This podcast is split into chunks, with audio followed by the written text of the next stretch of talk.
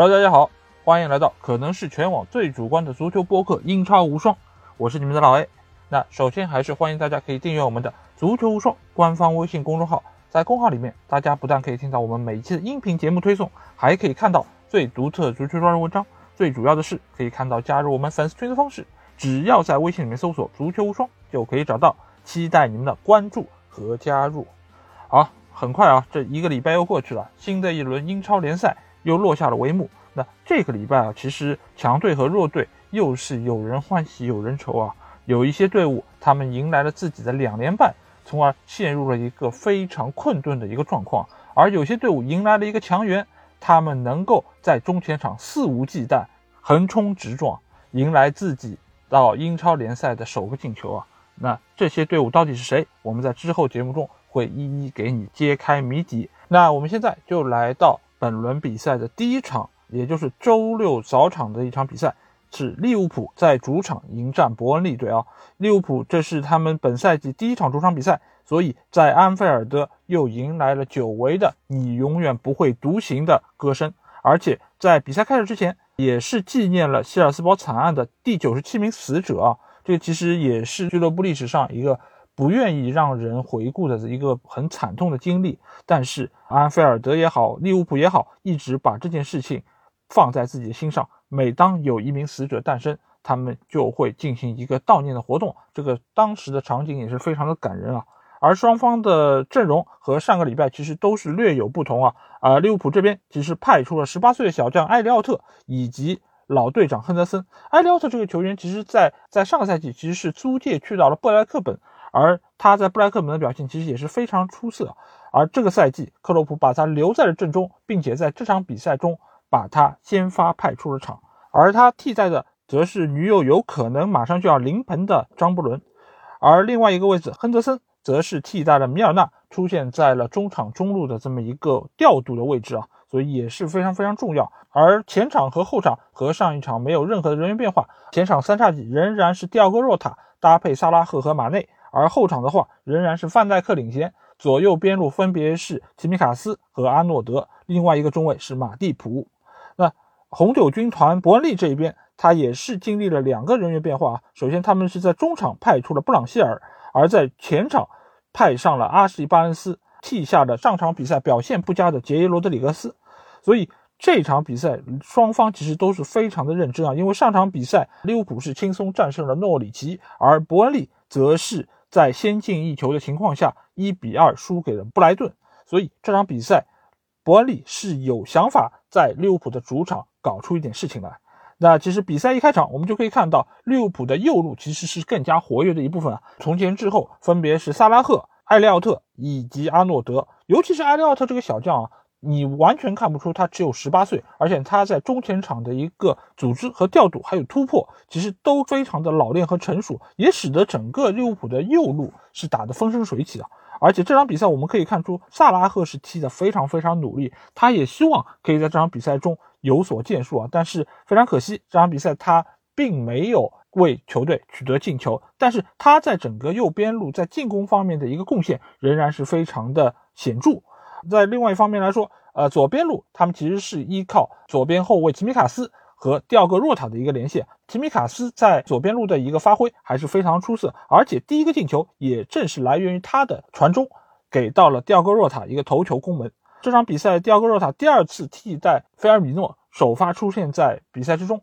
而且他的表现也是一如既往的出色。他并不是一个身高非常高的中锋球员，但是他对于落点的一个判断，还有抢点的能力还是非常出色。而这场比赛，第二个若塔仍然是给我们奉献了非常优异的一个发挥。但是这场比赛其实伯恩利打的也并不差。因为伯恩利这场比赛，他们从一开始就是有想法想要在利物浦队这里获得进球的，而且他们也把整个自己的防线压得比较的靠上。他们的一个高位逼抢，其实也是迫使利物浦队出现了非常多次的失误啊，也使得门将埃里松其实受到了非常多的一个考验啊。尤其是在左边路的麦克尼尔这一侧，其实他们也是获得了非常多的机会，而且上半场麦克尼尔曾经有一次射门是打中了门框。这一点来说，红酒军团伯恩利在这场比赛，他们其实从一开场就打得不保守，但是他们的进攻手段，说实话还是比较的单一。他们仍然是比较倚重中前场的克里斯伍德以及这场比赛先发上场的阿什巴恩斯。尽管阿什巴恩斯要比上一场首发的杰伊罗德里格斯的状态要略好一点，但是这场比赛由于范戴克在中路的一个镇守，使得伯恩利队从正面突破的一个进攻收效甚微啊。所以这场比赛其实范戴克对于整个利物浦队的一个贡献是非常显著，而且他在下半场对于球队的第二个进球其实也起到了自己非常重要的作用，正是源于范戴克的一脚长传给到了埃利奥特，使得埃利奥特传球给到阿诺德，使得阿诺德最终助攻了马内打进了第二个进球啊。我们上场比赛其实也说到，范戴克的回归不只是对于防守端有非常重要的贡献，他的一对一的防守，他的落点的判断，还有他的上抢，其实都非常的好。同时，他在进攻端也给到了球队非常大的一个支援啊。因为首先利物浦队的防线会提的比较靠上，而且范戴克有一脚非常精准的长传能力，而这场比赛他这方面的特点也得到了非常显著的一个体现。但如果要评选这场比赛利物浦表现最好的球员，我还是愿意投埃里奥特一票啊！因为这个十八岁的小将，他在全场的一个表现其实是非常令人刮目相看。他全场传球五十四次，成功率高达百分之八十三点三，也是仅次于亨德森、阿诺德以及马蒂普的一个球员。而且另外一方面，他其实也是很好的串联了阿诺德和萨拉赫之间的一个纽带。所以我觉得这个球员在未来的一个发展还是非常值得大家期待。利物浦在获得这场比赛胜利之后，他们已经在英超取得了七连胜，而且十二场不败啊！而且这也是他们连续第四场的零封，所以整个队伍现在的状态是往一个越来越好的方向在推进。但是也并不是说利物浦队没有任何的问题啊，我觉得这场比赛其实他们的防守端还是存在了非常大的一些问题，尤其是在面对对方高位逼抢这么一个情况下，直接让马蒂普以及范戴克面对对方高大的一个前锋球员，其实还是非常冒险的。而且伯恩利也多次从利物浦的内部插入进去，传出了有威胁的一些传球，只是阿里松在这场比赛中。非常优异的一个表现，才使得利物浦最终没有收获失球。所以这场比赛，我觉得对于利物浦来说是一个非常不错的结果，但是过程中仍然是有隐忧的。而对于伯恩利队来说，他们的进攻手段一如既往的是如此单一，但是我还是看到了他们在进攻上的一些威胁啊。毕竟这样一个能够多次从降级的泥潭中走出来的队伍，本身还是具有两把刷子。而且他们整个这样的英式打法，这种大开大合的一种风格体现，也是独属于他们这样一个传统英式球队所有的一个气质。所以面对伯恩利队，我个人觉得他们还是在后面的比赛中会有所表现啊。尤其他们在之后的两场比赛是在下周中会在联赛杯迎战纽卡斯尔，而在下周则会回到主场迎战利兹联。因为利兹联大家也知道，他们的防守能力相对来说是没有那么的好。而且，如果伯恩利他们能够率先取得进球的话，那对于利兹联获胜的概率将会非常的高。所以这场比赛其实还是对于伯恩利能有所期待。而利物浦队下场比赛将会坐镇安菲尔德迎战切尔西，这也是下轮的一场强强对话。我们在下期的节目中一定会给大家带来这场比赛的一个详细的分析。好，那第二场比赛就来到了周六的十点档，而十点档将会有四场比赛。同时进行。那我们来到第一场比赛，就是在维拉公园进行的阿斯顿维拉对阵纽卡斯尔这场比赛啊。这场比赛其实双方也对首发阵容进行了一定程度的改变。阿斯顿维拉这边他们是上了道格拉斯·鲁伊斯以及雅各布·拉姆齐，而替下了上场比赛出现在左边路的塔加特以及在后腰位置的纳卡姆巴。这场比赛，阿斯顿维拉显然对于上场比赛输给沃特福德是有非常大的一个改变啊，因为他们觉得上场比赛可能在防守端和进攻端都出现了比较大的一些问题，才使得他们会输给一支升班马球队。而在纽卡这一边，他们是上了拉塞尔斯、舍尔以及海登，替下了上场比赛的克拉克、克拉夫特以及谢尔维。显然。纽卡斯尔对于自己的一个防守线还是有比较大的一些意见，所以他们更换了两名中后卫的球员。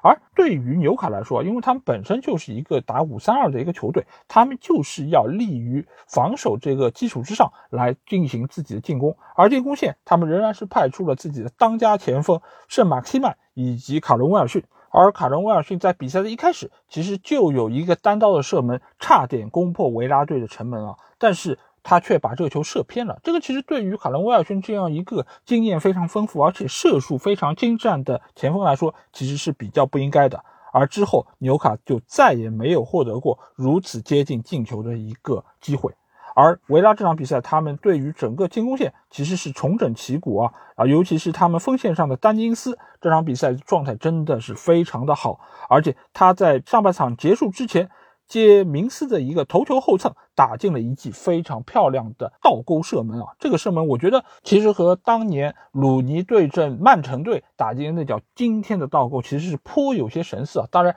鲁尼的那个腾空以及他的一个动作更加的舒展和漂亮。但是这个进球，我仍然觉得会是本年度最佳入球的候选之一啊！在这点上，迪恩·史密斯也是提出了同样的一个意见啊。从此之后，阿斯顿维拉在这场比赛中就占据了一个非常大的主动，因为整个纽卡他不能再以防守作为他们的第一要务。而就当他们全力进攻的时候，没想到后院又起了火。就在一次角球的过程中，明斯的一个头球打中了纽卡后卫的手臂，裁判在经过了 VAR 之后。判了一个点球啊，但这个球其实我个人觉得是可以不判的，因为在目前一个对于手球比较宽松的一个大环境之下，其实这样的一个无意的手球，其实我个人觉得是稍微有些严厉了。但是判罚已经做出，而阿尔加奇的点球也罚得非常的干脆，所以也使得阿森维拉取得了两球的领先。这个时候其实对于纽卡来说已经非常的艰难，而且他们在七十五分钟有一个点球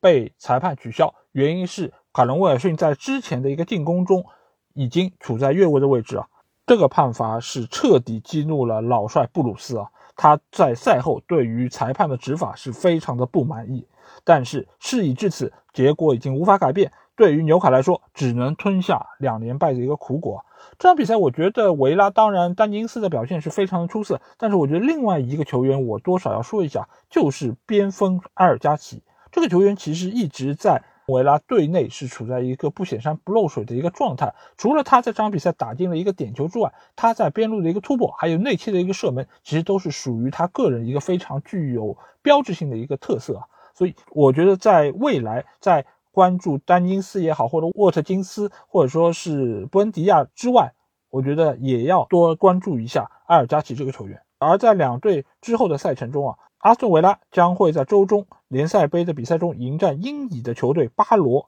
而在周末的联赛中，他们将会在主场迎战布伦特福德，这也是另外一支升班马。不知道这场比赛阿斯顿维拉能否好好正式面对这样一个升班马球队，而不要再在阴沟里翻船。而纽卡斯尔在收获了联赛的两连败之后，周中也将在联赛杯中迎战伯恩利队，而在周末的联赛中，他们将迎战。同样被视为降级热门球队的南安普顿啊，他们将会在主场迎战。这场比赛对于纽卡来说已经不容再失。他们如果在这场比赛中再次收获一场失利的话，那布鲁斯的帅位将会岌岌可危。好，那下一场比赛我们来到的是伦敦城的塞尔赫斯特公园球场，在这里，水晶宫队迎战的是小蜜蜂布伦特福德。而这两个队伍在经历了上一轮的比赛之后，其实是迎来了非常不同的一个境遇啊。水晶宫在上一场零比三脆败给了切尔西，而布伦特福德则是二比零爆冷战胜了阿森纳。所以布伦特福德是带着一个比较轻松的心态来到伦敦城。而这场比赛，水晶宫队也是做出了多个人员上变化。首先，他们在后防线上派出了约西姆·安德森，而把库亚特推到了中场位置。而中场位置撤下了上一场比赛表现一般的施鲁普，还有里德瓦尔德，而派出了从切尔西队租借来的加拉格尔。而在锋线上，这场比赛派出的是本特克，而替下了上场比赛表现非常一般的马特塔。所以，水晶宫队也是志在这场比赛中想要取得三分啊。而布伦特福德这边和上一场比赛没有发生任何的人员变化，这点其实也是我要想着重谈一谈的。就是对于三个升班马球队啊，我们可以发现，他们其实对于整个板凳的一个深度来说是非常的欠缺，所以他们一般来说是很少进行人员和阵容上的一些变化，除非球员发生比较严重的受伤。所以布伦特福德也是这样的一个升班马球队，所以这场比赛他们的十一个球员和上场比赛一模一样。而比赛一开场，其实双方都想要急于吃下对方，因为毕竟水晶宫他们坐拥主场的优势，他们想要依靠自身的一个冲击力，赶紧取得进球，获得他们这个赛季英超联赛的第一场胜利啊！所以一开场水晶宫就压得比较靠上，而且他们的主力前锋扎哈仍然是啊这支球队里面绝对的一个核心啊，他的带球突破能力还有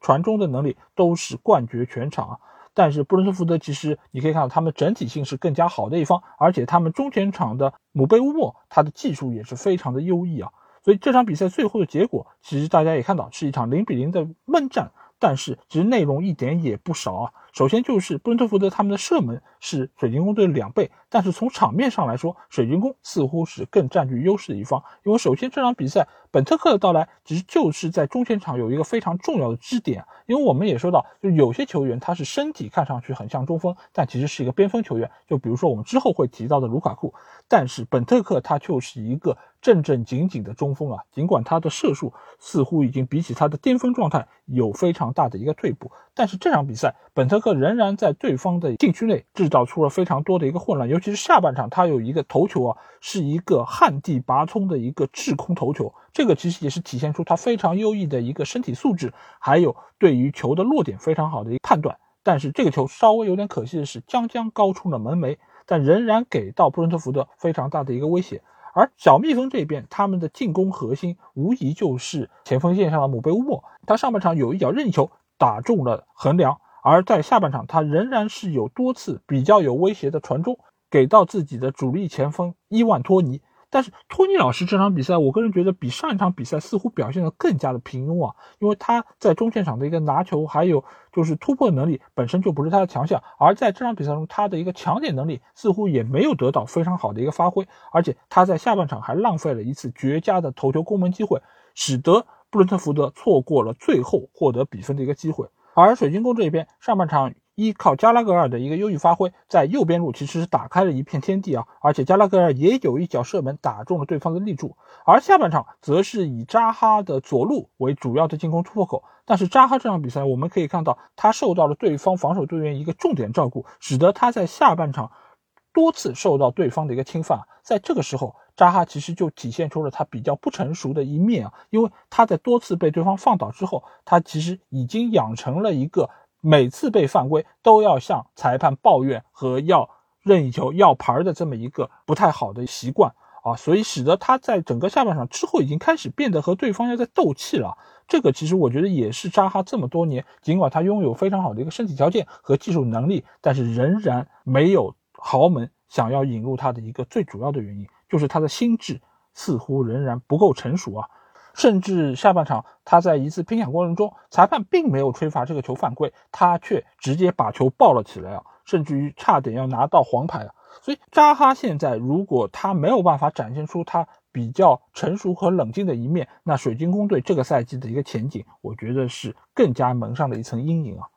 那这场闷战之后，双方各取一分，对于布伦特福德来说，他显然是更好接受一方，因为他们已经手握四分，而对于水晶宫。他们没有获得比赛胜利，但是好消息是，他们已经拿到了这个赛季的第一个积分啊！这个对于维埃拉来说也不失为一个好消息。但是对于水晶宫，他们接下去的一个保级之路仍然有非常长的一段路需要走。而他们在下个礼拜周中也是要打联赛杯，迎战沃特福德；而在周末的联赛，他们将迎战铁锤帮西汉姆，而且是客场作战。这个对于水晶宫拿分的一个概率，其实又是非常的存疑啊。而布伦特福德这边，他们在周中的联赛杯迎战的是英乙球队绿色森林流浪者，这个可能对他们的一个冲击并不是太大。而在周末的联赛中，他们将客场挑战阿斯顿维拉，这个我觉得是对于布伦特福德一个非常大的考验，因为首先这两个队伍都是以进攻见长，而在维拉的阵容越来越齐整的一个情况下。维拉在下窗的一个引援的优势将会体现的更加明显。对于布伦特福德来说，他们的一个考验才刚刚开始。而且小蜜蜂在这个赛季的比赛前两轮，大家已经对他们有一个非常直观的印象，就是这个球队其实一点也不弱。所以维拉应该不会再犯之前打沃特福德所犯下的一个错误，就是轻视保级队伍啊。所以这场比赛我对于布伦特福德其实还是有一些担心的。那接下去这场比赛就来到了埃兰路球场啊。就是利兹联在主场迎战埃弗顿队啊，这场比赛我们可以看到，利兹联在上一场经历了一比五的大败之后，这场比赛也是对于中场进行了两个位置的调整，派上了菲尔波以及卡尔文·菲利普斯。因为卡尔文·菲利普斯上一场比赛没有上，其实对于整个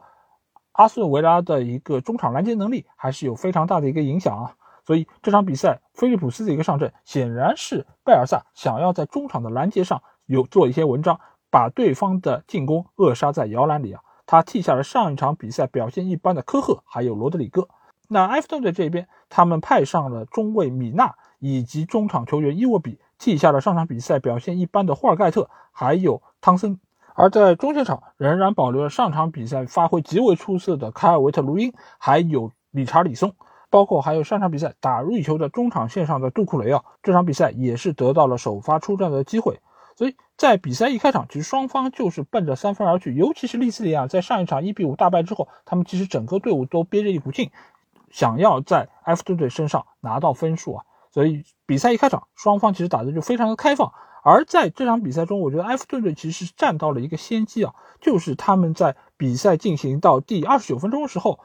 得到了一个点球的机会。这个点球是在禁区内有一个明显的拉拽动作，使得卡尔维特卢因。在起跳的时候受到了明显的干扰，而裁判在观看了 VAR 之后，果断的判罚了点球。而卢因自己操刀主罚打入了这个进球啊，这个也是他在埃弗顿的第五十五个进球，也是他打入的第一个点球啊。如果这个赛季他能够成为队内的一个点球操刀手，那对于他获得金靴其实是非常有帮助的啊。而且这也是上赛季以来他打进了第十八个英超入球啊，在本土球员中仅次于哈里凯恩。所以也是本赛季金靴的一个非常有力的争夺者。而这场比赛在取得了一个计划外的失球之后，利兹联队又陷入到了一个非常大的一个困境之中。因为在上周我们也说到，曼联取得了进球之后，整个利兹联把自己的防线压得非常的靠上，急于将比分扳平。所以这个时候其实也给到埃弗顿越来越多的一些机会。不过好在利兹联在这个时候稳住了阵脚。打进了他们的第一个进球，这个进球其实也是班福德助攻克里赫打进了一个反击的进球。这个进球其实也体现出了埃弗顿目前在后防线上一个比较明显的一些问题啊。当然，这个进球也是及时稳住了双方的一个心态。但这个时候有一个球员横空出世，使得埃弗顿队再次取得领先。这就是我上个礼拜其实着重谈到过的前莱斯特的球员格雷啊。格雷这个球员其实。我一直对他非常欣赏，因为他具有很强的个人突破能力以及极好的爆发力和速度。但是这个球员，我也说到，他最大的一个问题就是射门能力实在太差。所以因为这方面的缺陷，他被两百万卖到勒沃库森。而在勒沃库森，他其实也并没有得到太多的一个进球机会，他一共也只有获得了十场出场机会，其中只有五场是首发。而且他的数据也非常惨淡，只有一个进球和两个助攻。所以显然你在德甲这么一个进攻非常宽松的环境下，你只取得了一球两助攻的一个成绩，那勒沃库森显然也并不会把它放在未来的一个计划之中。所以这个时候他又以两百万的一个身价回到了英超，来到了埃弗顿队。但是在埃弗顿队似乎这两场比赛他找到了自己的一个进攻的感觉，而且他在边路也踢得风生水起。这场比赛甚至还取得了一个入球。但是我并不对于他的未来敢有太多的一些期望啊，因为曾经我对他的期望真的是非常高，但是最后他并没有兑现自己的一个天赋，所以对于他未来的一个表现，我觉得还是要多观察一段时间。一方面是看贝尼特斯对他的一个改造是不是能够收获效果，对于他的一个指点是不是能够让他在原有的基础上更上一个台阶。利兹联再度落后，使得他们整个进攻线又压得非常靠上。而且他们在中场线的达拉斯以及拉菲尼亚等等几个球员，其实也给到对方非常大的一个压迫。不过好在拉菲尼亚很快依靠自己的一脚外围的世界波，将比分再度扳平。否则的话，我很难想象在理查里松以及卡尔维特卢因的一个冲击之下，利兹联难保不会获得更多的一些失球啊。所以这场比赛双方以一个二比二的结果收场，我觉得是场面还有实力上一个比较合适的一个选择。但是利兹联在遇到先落后的情况下的这套打法，我还是为他们捏了一把汗啊！因为他们是处在那种非常激进的全攻全守的一个状态，他们的后防线的漏洞真的是无比之多。如果遇到像埃弗顿这样的就是边路选手速度非常快的一个情况，那对于整个利兹联的一个后防线和球门的一个威胁，我个人觉得是非常大的，极大可能又会出现像上一场对曼联一样，迎来一场惨案啊！所以未来利兹联的这套打法，我个人觉得比尔萨还是要想出比较多的一些办法来应对和解决，或者说他们在一开场就不要丢这种莫名其妙的失球。那下周利兹联也会先打联赛杯，他们面对的是英甲第二十二名克鲁队，而在周末的联赛中，他们将会客战伯恩利啊。这个场比赛，我觉得对于利兹联其实也是考验非常大，因为伯恩利的打法他们一直都是非常简单高效，而且他们队内的两个高中锋克里斯伍德和阿什利巴恩斯，对于现在的这个利兹联队后防线其实冲击也是非常的大。如果利兹联又率先取得失球，那伯恩利队获胜的概率就会变得非常的高，而且整个伯恩利队目前的一个防守线，不管是本米还是塔克夫斯基，对于正面冲击，他们还是比较的放心和心里有底。所以目前利兹联队，我觉得是要好好考虑一下该如何应对这样的一些局面啊。而埃弗顿队将会在周中联赛杯迎战英冠第十名的哈镇，而在周末的联赛，他们将客战。布莱顿啊，布莱顿在目前来说，整个英超联赛已经收获了两连胜，士气非常高涨啊。这个时候遇到埃弗顿队，我觉得其实他们的难度也是非常的大啊。而且布莱顿队这个球队，我们在之后的一个节目中也会给大家介绍，他们现在这套打法其实是非常的具有韧性，而且你如果实力不是特别碾压的一个状态，其实拿他们真的是很难能有什么办法。所以。对于埃弗顿队下个礼拜的考验，其实也是非常巨大。那来到了整个十点场的最后一场比赛，也是最为大家关注的周六比赛，那就是曼城在主场伊蒂哈德球场迎战金丝雀诺里奇啊。这场比赛之前，曼城在上一场联赛零比一输给热刺，对于整个球队的一个打击其实是非常巨大。他们也急于想要在自己的主场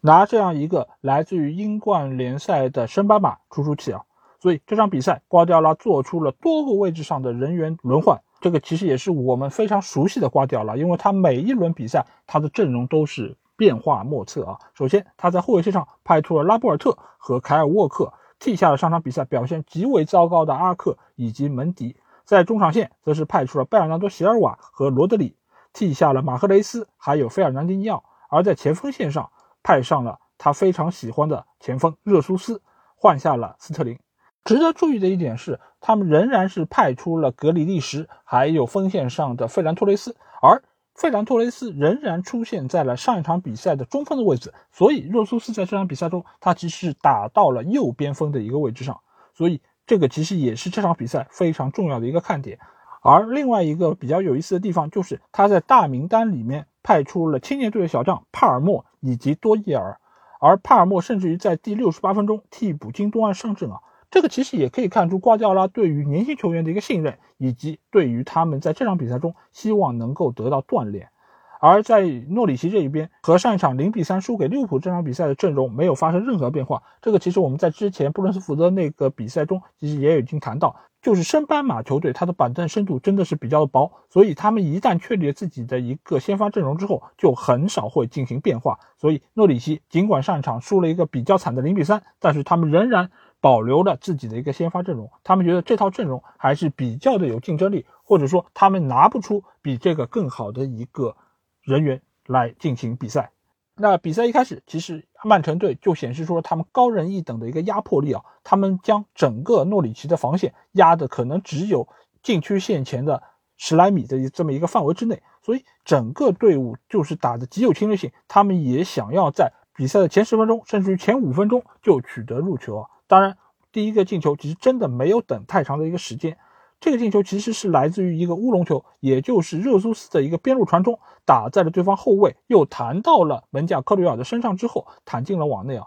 这个球我其实觉得百分之九十的功劳都要算在热苏斯的身上。而这场比赛，热苏斯真的是体现出了一句话，叫“树挪死，人挪活”。在锋线上的热苏斯，其实他的表现一直为广大球迷所诟病啊，不只是曼城队的球迷，对于我们这些中立球迷，对于热苏斯也一直觉得啊，他的上限其实非常低，很难达到阿奎罗这样一个高超的前锋的水准。但是这场比赛把他放到了右边锋的位置，热苏斯整个人都活了。这场比赛他参与了五个进球中的三个进球啊，而且他进球的方式啊都是一模一样的，就是边路的一个传中，中路的球员进行抢点，然后轻轻松松把球打进。热苏斯取得了助攻的一个数据，所以这场比赛我觉得热苏斯在右边路他其实是完成的非常好的一个动作。但是另外一方面来说，我其实觉得整个球队的一个战术体系其实也是促成了这一切的发生啊。就比如说右边路派上了凯尔沃克。其实对于中前场的一个支援就是非常的充分，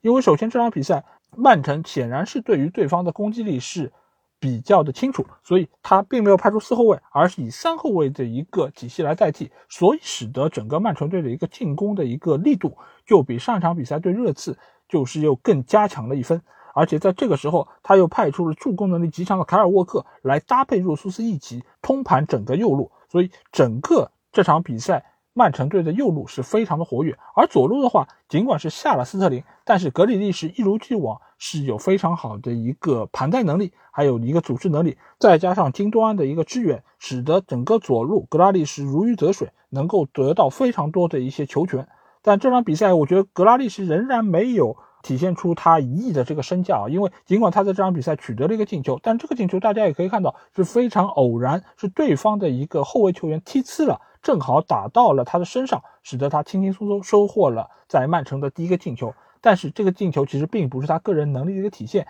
他多次的一个突破其实也很难说对于对方的后防线有实质性的一个威胁。所以对于目前的格里利什来说，我个人觉得还是需要有更多的一些时间来给他适应整个曼城的一个体系，包括他的整个踢球风格也需要在原有的基础上做出自己的调整。所以很快瓜迪奥拉就把。格里利什换下，而派上了斯特林，而斯特林在上场之后没多久也取得了他的进球，包括还有取得进球的是马赫雷斯。马赫雷斯其实我个人觉得现在在瓜迪奥拉的一个战术版图中是一个非常重要的一个位置，而且他的顺位肯定也是排在若苏斯之前。这场比赛只是因为对手比较弱，所以瓜迪奥拉把马赫雷斯才放在了替补席的一个位置上。但是在以后的比较重要的比赛中，我相信仍然会以马赫雷斯为主，因为马赫雷斯他的一个打法是相对比较的丰富，因为他本身是一个左脚球员，所以他放到右边路的话，他的一个内切射门是他非常大的一个特色。而热苏斯这场比赛。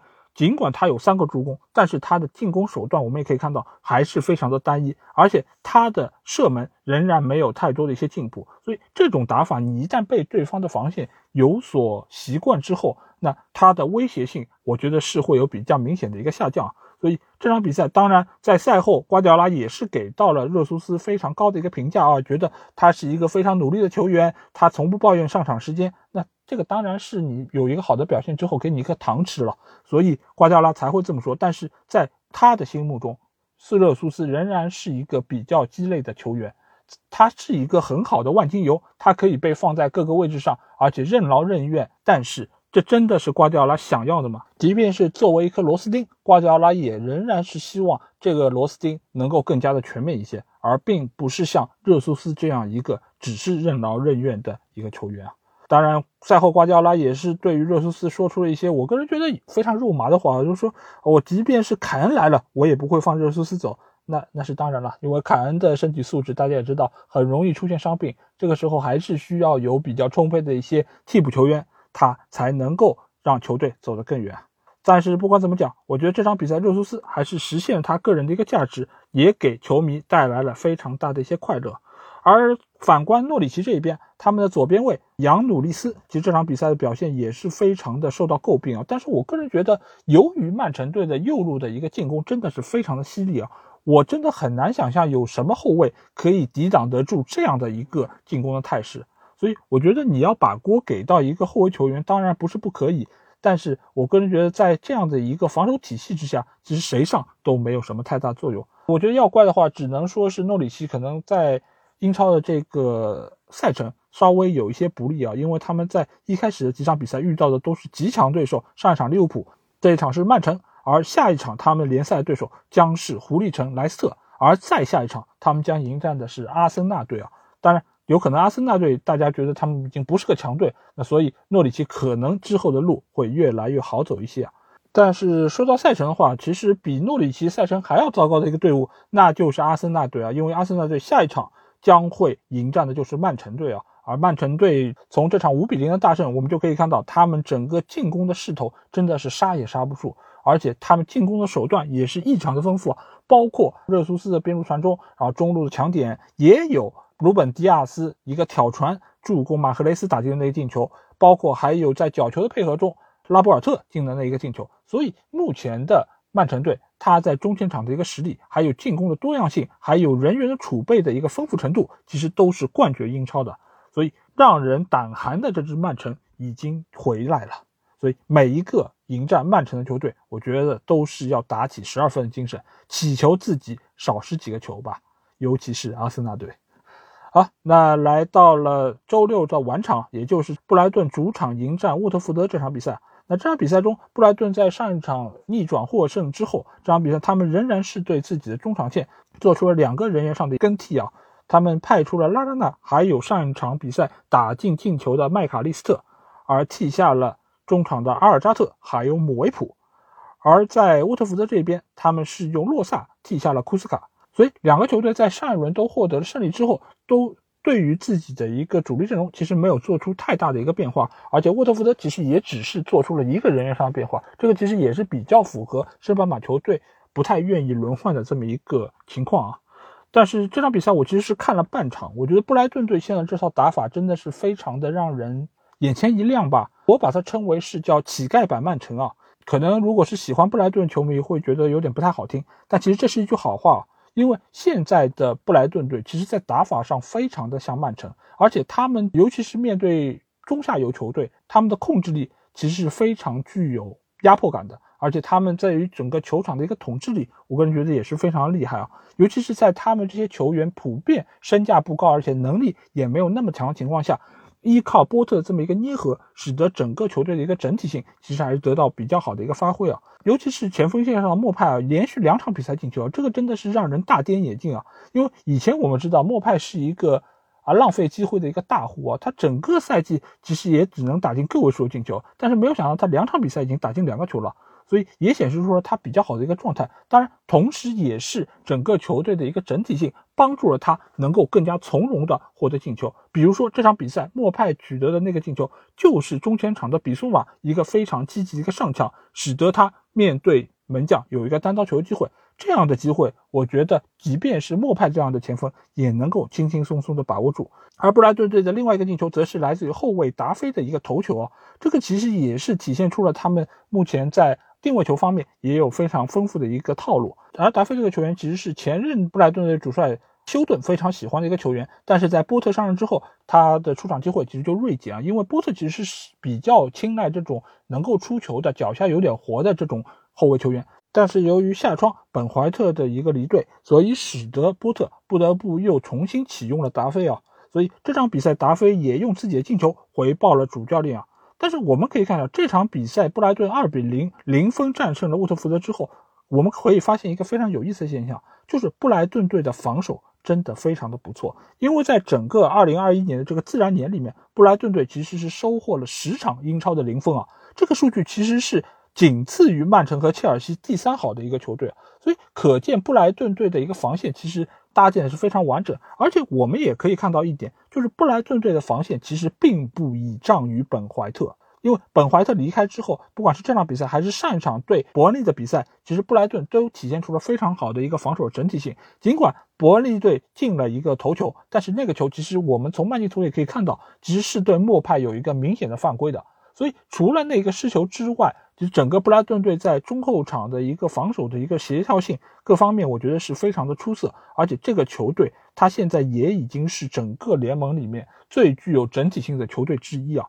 当然，我并不是觉得这个球队他能够冲击到上半区，或者说能够进欧战区。但是在这样一个小成本的小城市的球队，能够迸发出这样的一个能量，我觉得。对于波特这样的一个主教练，我个人还是非常的青睐啊！而且现在波特他在这个赛季蓄起了胡子啊，整个个人的形象其实是比之前要更好一点。因为以前我们看到采访的时候，波特的那个发型是乱乱的，而且他整个人由于没有蓄胡子，所以显得那个脸非常的瘦削，我看上去有点不修边幅。但现在来说，这个胡子一留，然后头发好像也打理过了，所以看上去已经更加有有范儿了。我觉得是这个样子。所以如果说阿特塔，有朝一日被解职，我其实个人是非常推荐波特可以去阿森纳队执教。那这场比赛其实布莱顿队从各方各面都体现出了他们比较好的一个竞技状态。在未来的比赛中，他们将会在周中迎战英冠的球队加迪夫城，在周末的联赛中，他们将会主场迎战埃弗顿队啊，这个其实也是一场硬仗啊。但是面对埃弗顿队这样的一个球队，我个人觉得布莱顿队其实也没有太多可以。惧怕的地方啊，因为本身埃弗顿队在这个赛季，他其实阵容来说也并没有那么强大，而且面对理查里森或者说是凯尔维特卢因这么一个冲击，整个布莱顿队的一个防守体系，我个人觉得还是能够有比较好的一个应对策略。而对于沃特福德来说，这场比赛其实机会真的不是太多。尽管上一场他们是三比二战胜了维拉，但在这场比赛中，他们面对布莱顿队的这个防守线，其实没有拿出更多的一些办法，只能在外围零星的有一些远射，略微威胁到布莱顿队的球门。但是整个球队目前来说，我觉得他们如果没有办法有很好的一个反击的一个空间，那对于球队的一个进球数，我觉得也是会有比较大的一个影响。所以，对于沃特福德来说，我觉得他们对于整个球队打法还是要想出更多的一些办法。因为你只是靠反击进球的话，那其实它的限制条件还是非常多。那他们在之后的比赛中，周中会在联赛杯遇到是水晶宫，而周末的联赛他们将客战热刺啊。那这个其实对于沃特福德又是一个比较大的考验，因为目前的热刺啊。哈哈努诺桑托的球队其实现在是一个非常非常喜欢防守的一个球队啊，不再是我们想象中的热刺啊，摧枯拉朽般的进攻，前面是凯恩、孙兴民，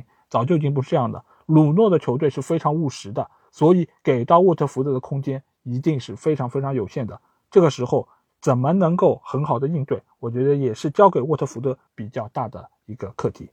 好，我们接下去来到周日的比赛啊。早场有两场比赛同时进行。第一场比赛，我们来到的是圣玛丽球场，南普顿在主场迎战曼联的这场比赛。我们看了一下双方的一个先发阵容，南普顿和他们上一场的首发阵容没有做出任何的人员变化，锋线上仍然是切亚当斯搭档阿姆斯特朗。而曼联这边做出了两个人员上的变化，是中场的马蒂奇替换小麦克出场，坐镇后腰的一个位置，而前锋线上则是派出了我们的厂长马夏尔。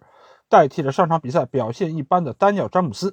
阵型仍然是我们所熟悉的四二三幺，锋线上突前的仍然是青木堂堂主格林伍德。比赛一开始，曼联队就占据了一个非常大的主动，马奎尔有一次头球击中了横梁，而且球在之后的补射中差一点就越过了球门线，错失了一次绝佳的进球良机啊！而且之后博格巴也有一脚射门被对方的后卫封堵啊！所以在比赛前十分钟，其实曼联还是在按照他们惯有的一个节奏在布置他们的一个攻势啊。而南普顿在经历了上一场比赛失利之后，这次回到主场，他们也不会轻易的缴械投降。而且他们在上个赛季的比赛中，在这个主场，他们曾经也是领先过曼联队的。所以这场比赛，哈森许特尔给到整个南安普顿的一个技战术的布置，就是他们会推行高位逼抢，以牺牲体能为代价，将球权尽量保留在对方的半区。所以这场比赛我们也可以看到，南安普顿在进攻三区抢回球权次数多达十四次，这个也是哈森许特尔帐下的单场最高。可见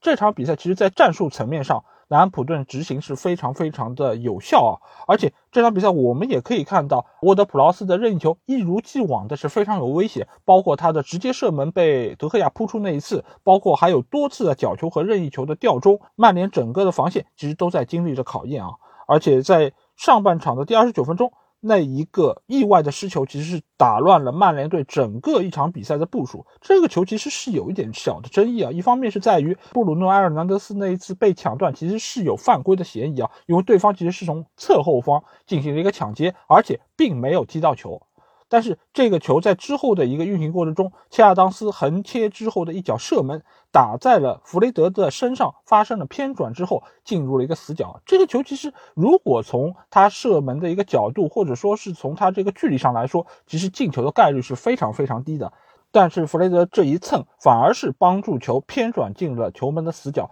也使得德赫亚鞭长莫及啊。赛后，其实索尔斯克亚对于布鲁诺这一次被侵犯啊，其实也是对于裁判有所诟病啊，因为他说现在英超已经有从篮球变成橄榄球的一个趋势啊。他说，如果是喜欢看这样足球的人，应该去看摔跤啊。就正好在昨天，我们群里也有类似的一段言论啊，就是我们的另外一个主播小吉，他在评论到尼斯和马赛的那一场法甲联赛时候，因为最后时刻两队大打出手啊，你成为了一个全武行。他就说，足球其实就应该是这个样子啊！如果你们是想看非常云淡风轻、很平静的足球，那还不如去看围棋啊！哎，你没发现吗？就是隔空这么远的一个距离，居然两个人说出来的话是如此异曲同工啊！这个真的是一个非常有意思的事情。但是不管怎么说，曼联在这个时候已经零比一落后。他们必须要在最短的时间里面把比分扳平，所以整个曼联队的阵型就开始压上。他们也希望能够复制去年在这片场地上的一个神迹啊！因为去年曼联在这个场地上两球落后情况下，最终依靠卡瓦尼的进球，三比二逆转获胜，拿到了三分。所以这场比赛，整个曼联队对于南安普顿的一个防线的压制，其实还是非常有信心。他们。觉得自己能够有能力拿下这个比赛之后，确实曼联队也创造出了非常多的机会，而包括下半场一开始，格林伍德就依靠自己的一个快速的抢点，攻入了自己的第十九个英超进球啊！这个进球其实也是在二十岁以下的球员中追平了阿内尔卡的记录，仅次于之前的欧文、福勒还有鲁尼。而这个助攻其实是来源于博格巴，这个也是博格巴这个赛季的第五个助攻。将比分扳平之后，曼联队整个上下的进攻的一个信心就更加足了。而在比赛的六十分钟，索尔斯克亚就派上了桑乔，寄希望于这名优秀的边锋可以一举杀死比赛。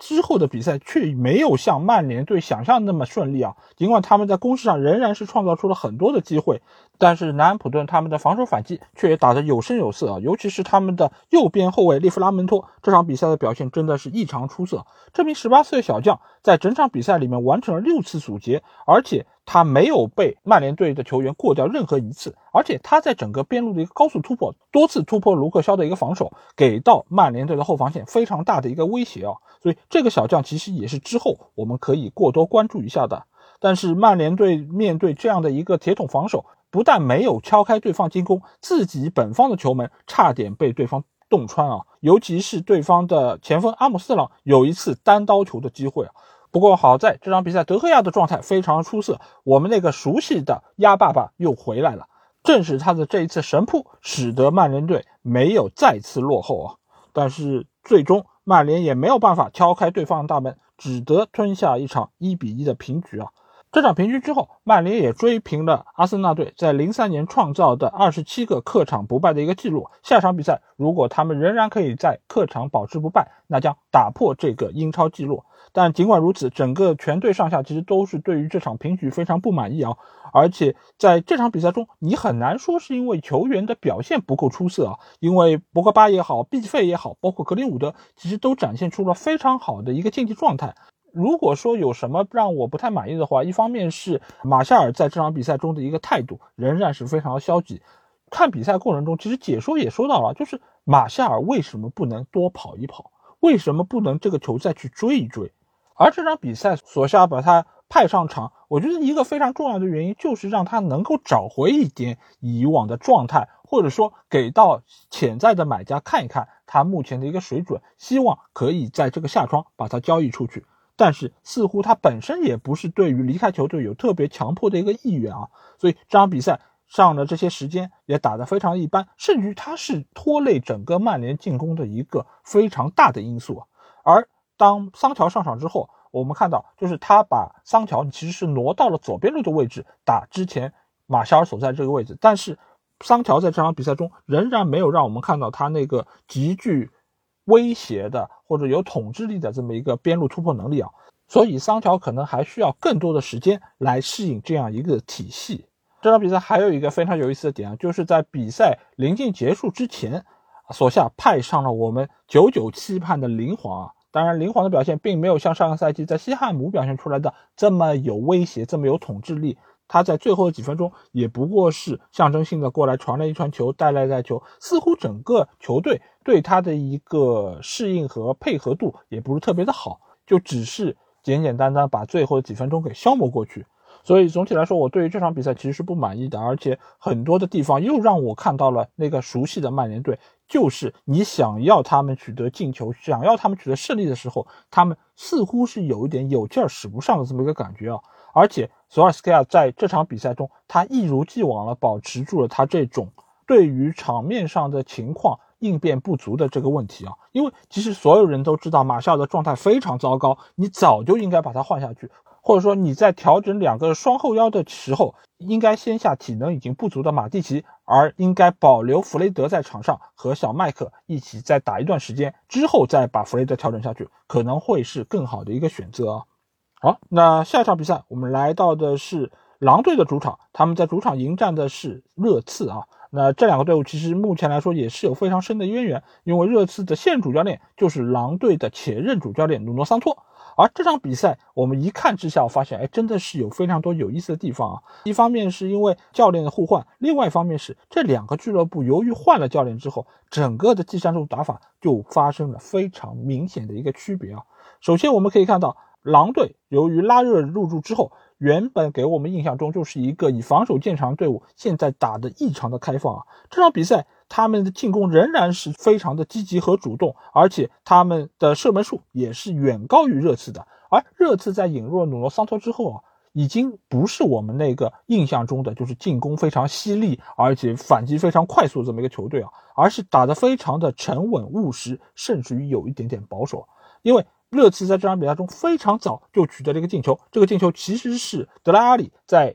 禁区内被对方的门将放倒获得的一个点球。这个点球当然也是德拉里自己主罚操刀命中啊。那这个其实也是他在二零年三月份对伯恩利以来的第一个进球，他也结束了他个人历史上最长的十九场英超的一个进球荒啊。而且这一个进球就超过了他去年一整个赛季的进球总和，所以这个球其实对于德拉里来说也是非常的具有意义啊。但是另外一方面来说，这个球其实很早就失了，也使得热刺队的整个一个技战术打法开始以守为主。而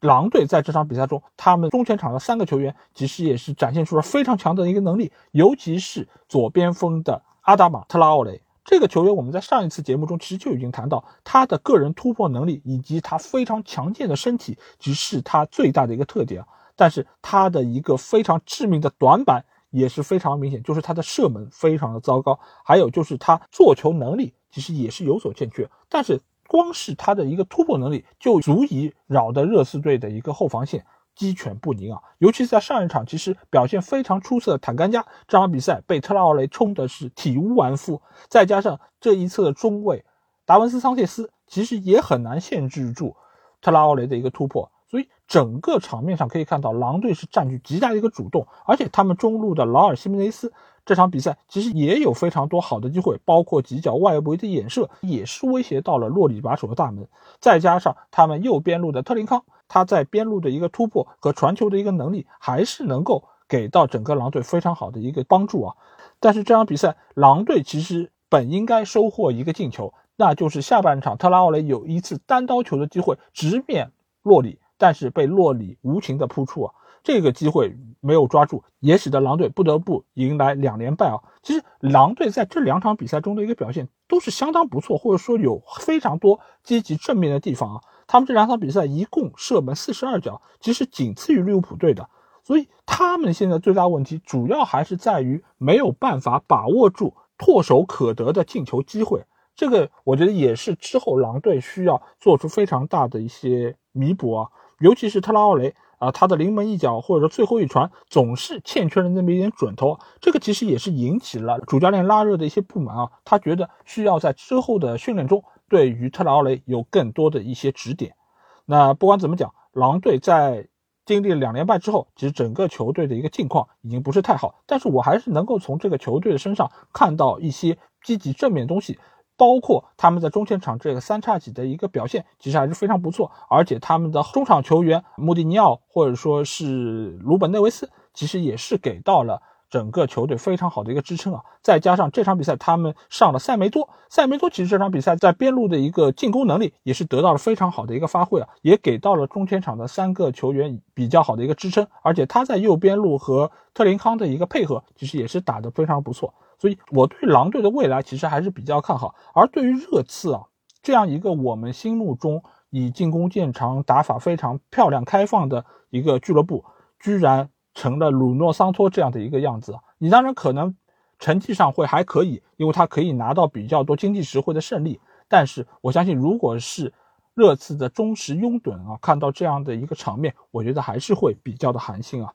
但是这场比赛有另外一个好消息，就是哈里凯恩第七十一分钟替补登场啊，他完成了本赛季热刺的一个首秀。尽管没有取得进球，但是他在场上表现出来一个积极主动的一个镜头，还是得到了各方的一个肯定啊。而且他在下半场也差点取得了他在本赛季的第一个进球，可惜被对方的门将扑出啊。那哈里凯恩的上场，其实我觉得很难说明太多问题，只是可能热刺觉得我需要给你一些上场机会，让你保持状态，没准你接下去就可以续约留队呢。我觉得是出于这方面的考虑，而并不是说他目前已经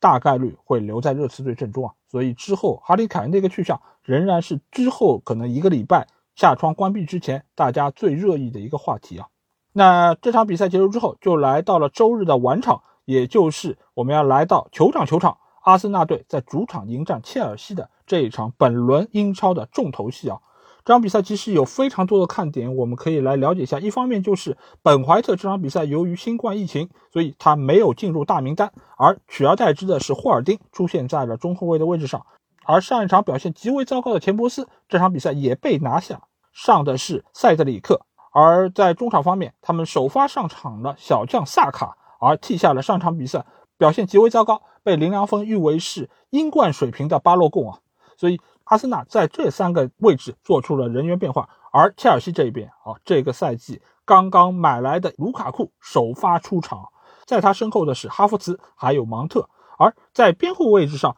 这一次是把阿斯皮利奎塔拉到了三中卫体系的一个右后位置，而把里斯詹姆斯放在了边翼位啊，这个其实也是在这场比赛中非常重要的一个人员安排啊。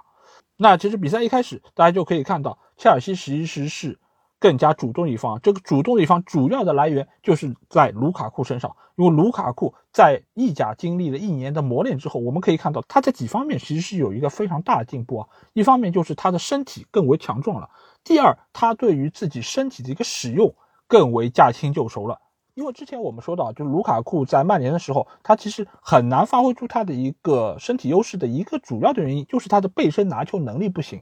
他比较适合的一个位置是出现在了边锋的一个位置。但是现在的卢卡库，我们可以看到，他这场比赛不但是不惧怕和对方后卫的身体接触，而且他甚至有一点主动去找对方后卫的意思啊。尤其是被他压迫的帕布罗马里，这场比赛真的是非常的痛苦啊，因为。帕布罗马里，我们知道他不是一个身体非常健硕的一个后卫啊，因为他是西班牙人嘛。西班牙的中后卫一般来说身体不会是特别强壮，他不像可能像马奎尔或者说是呃明斯这样的一些英格兰的后卫，他可能还可以和卢卡库来抗衡一下。但是帕布罗马里这场比赛真的是非常非常的痛苦，他被卢卡库多次碾压，而且有很多次的头球争抢，其实也是陷入了极大的一个被动啊。所以这场比赛，卢卡库的发挥只是直接决定了切尔西在整个场面上的一个走势啊！这场比赛，卢卡库不但是取得了进球，而且他全场的八次射门、两次射正，在对方禁区内触球达到十一次，都是本场的最高啊！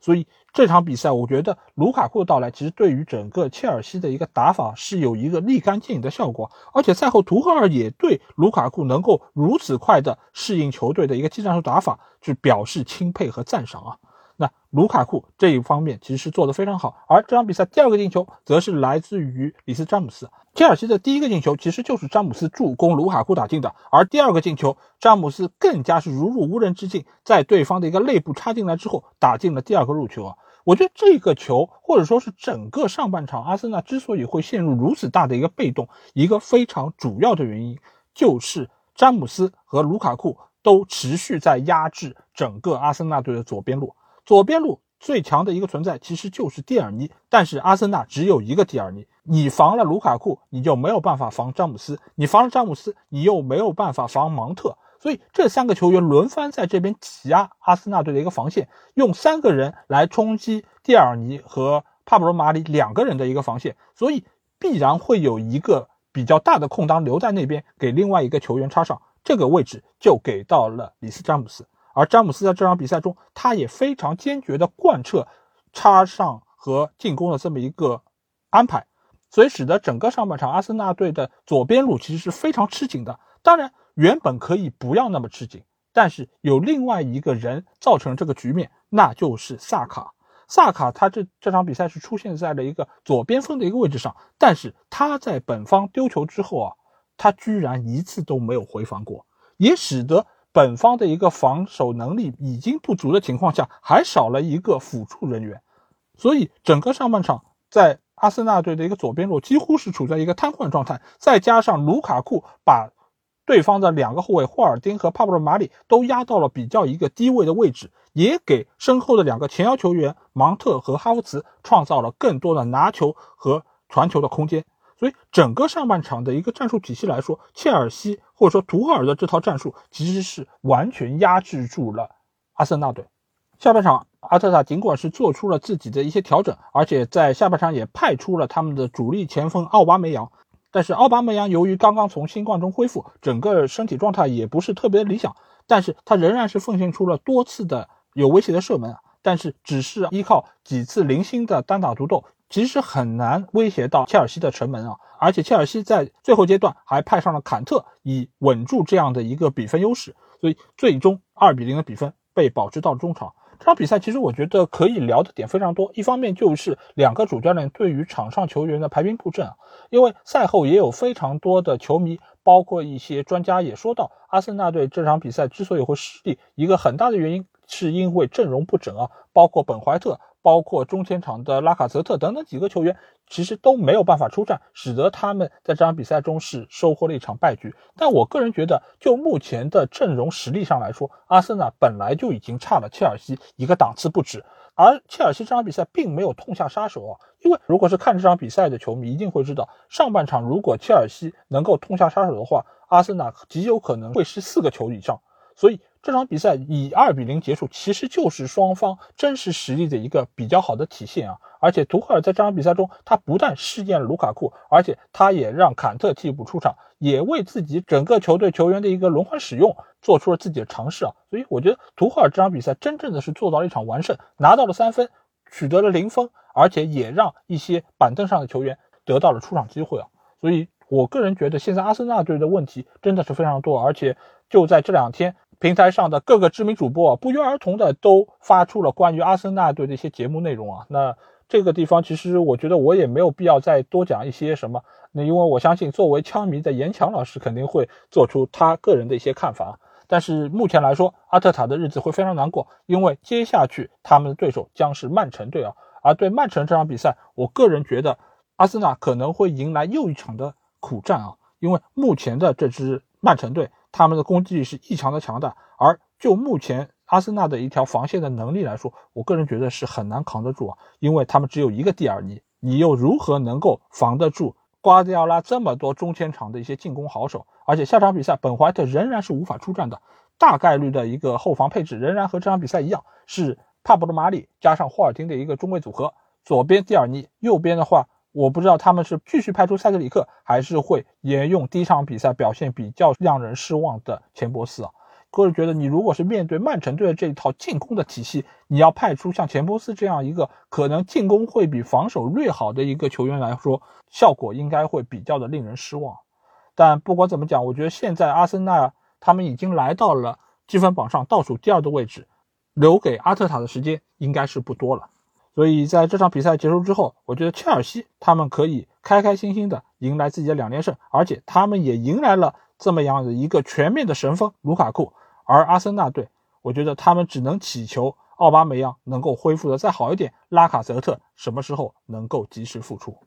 好，那接下去就是本轮的最后一场比赛，也就是在今天凌晨刚刚结束的西汉姆队在主场迎战莱斯的这场比赛。这场比赛，我今天早上起来一看比分，我真吓了一跳。没有想到铁锤帮下锤下的这么狠啊，一下子就把狐狸脑袋上砸出了四个包啊！那我们来看一下，到底是发生了什么情况？这两个队伍在这场比赛的一个先发阵容和上一场比赛没有做出任何的人员变化。那我第一个看到的关键词其实就是红牌啊，因为在上半场的比赛中段啊。阿尤泽佩雷斯就吃到了一张直接红牌，被罚下场，这可能也是直接影响到了最后这个比赛的一个结果。我是仔细看了一下这个 V R 的一个回放镜头，我个人觉得这个红牌其实是有一点点过分严厉了。因为你如果只是看 V R 的那个录像，你会觉得哦，这个踩到人家脚踝了，而且踩得非常的重啊，那你应该是一张红牌下去。但是如果你是结合之前的录像镜头，你会发现这个其实是阿耶泽佩雷斯被西汉姆的球员推了一把，他是在努力保持自己的平衡的过程中往前在那边踏步，正好踏到了对方的脚踝。这个其实并不是出于他本人的一个恶意犯规或者怎么样。那我觉得你作为主裁判来说，你应该要结合上下文一起来看一下这个镜头，而不应该单单只是看那一张图片啊。所以我觉得这个给一张黄牌其实是比较合适的。但是这个时候，尤其是在西汉姆已经一比零领先的情况下，再给狐狸城一张直接红牌，我个人觉得是过分严厉了。这个其实我也想聊一聊这个赛季英超的一些判罚啊，因为很多时候英超其实是给人一个判罚尺度比较宽松啊，鼓励进攻的这么一个态势。但是这一次的英超的一个裁判委员会的改革，其实我觉得某种程度上是有一点点交往过正。就比如说像布鲁诺的那一个没有判犯规。再加上这一次的红牌又变得过于的严重，就是我觉得他们现在在标准的一个拿捏上似乎并不是特别的统一啊，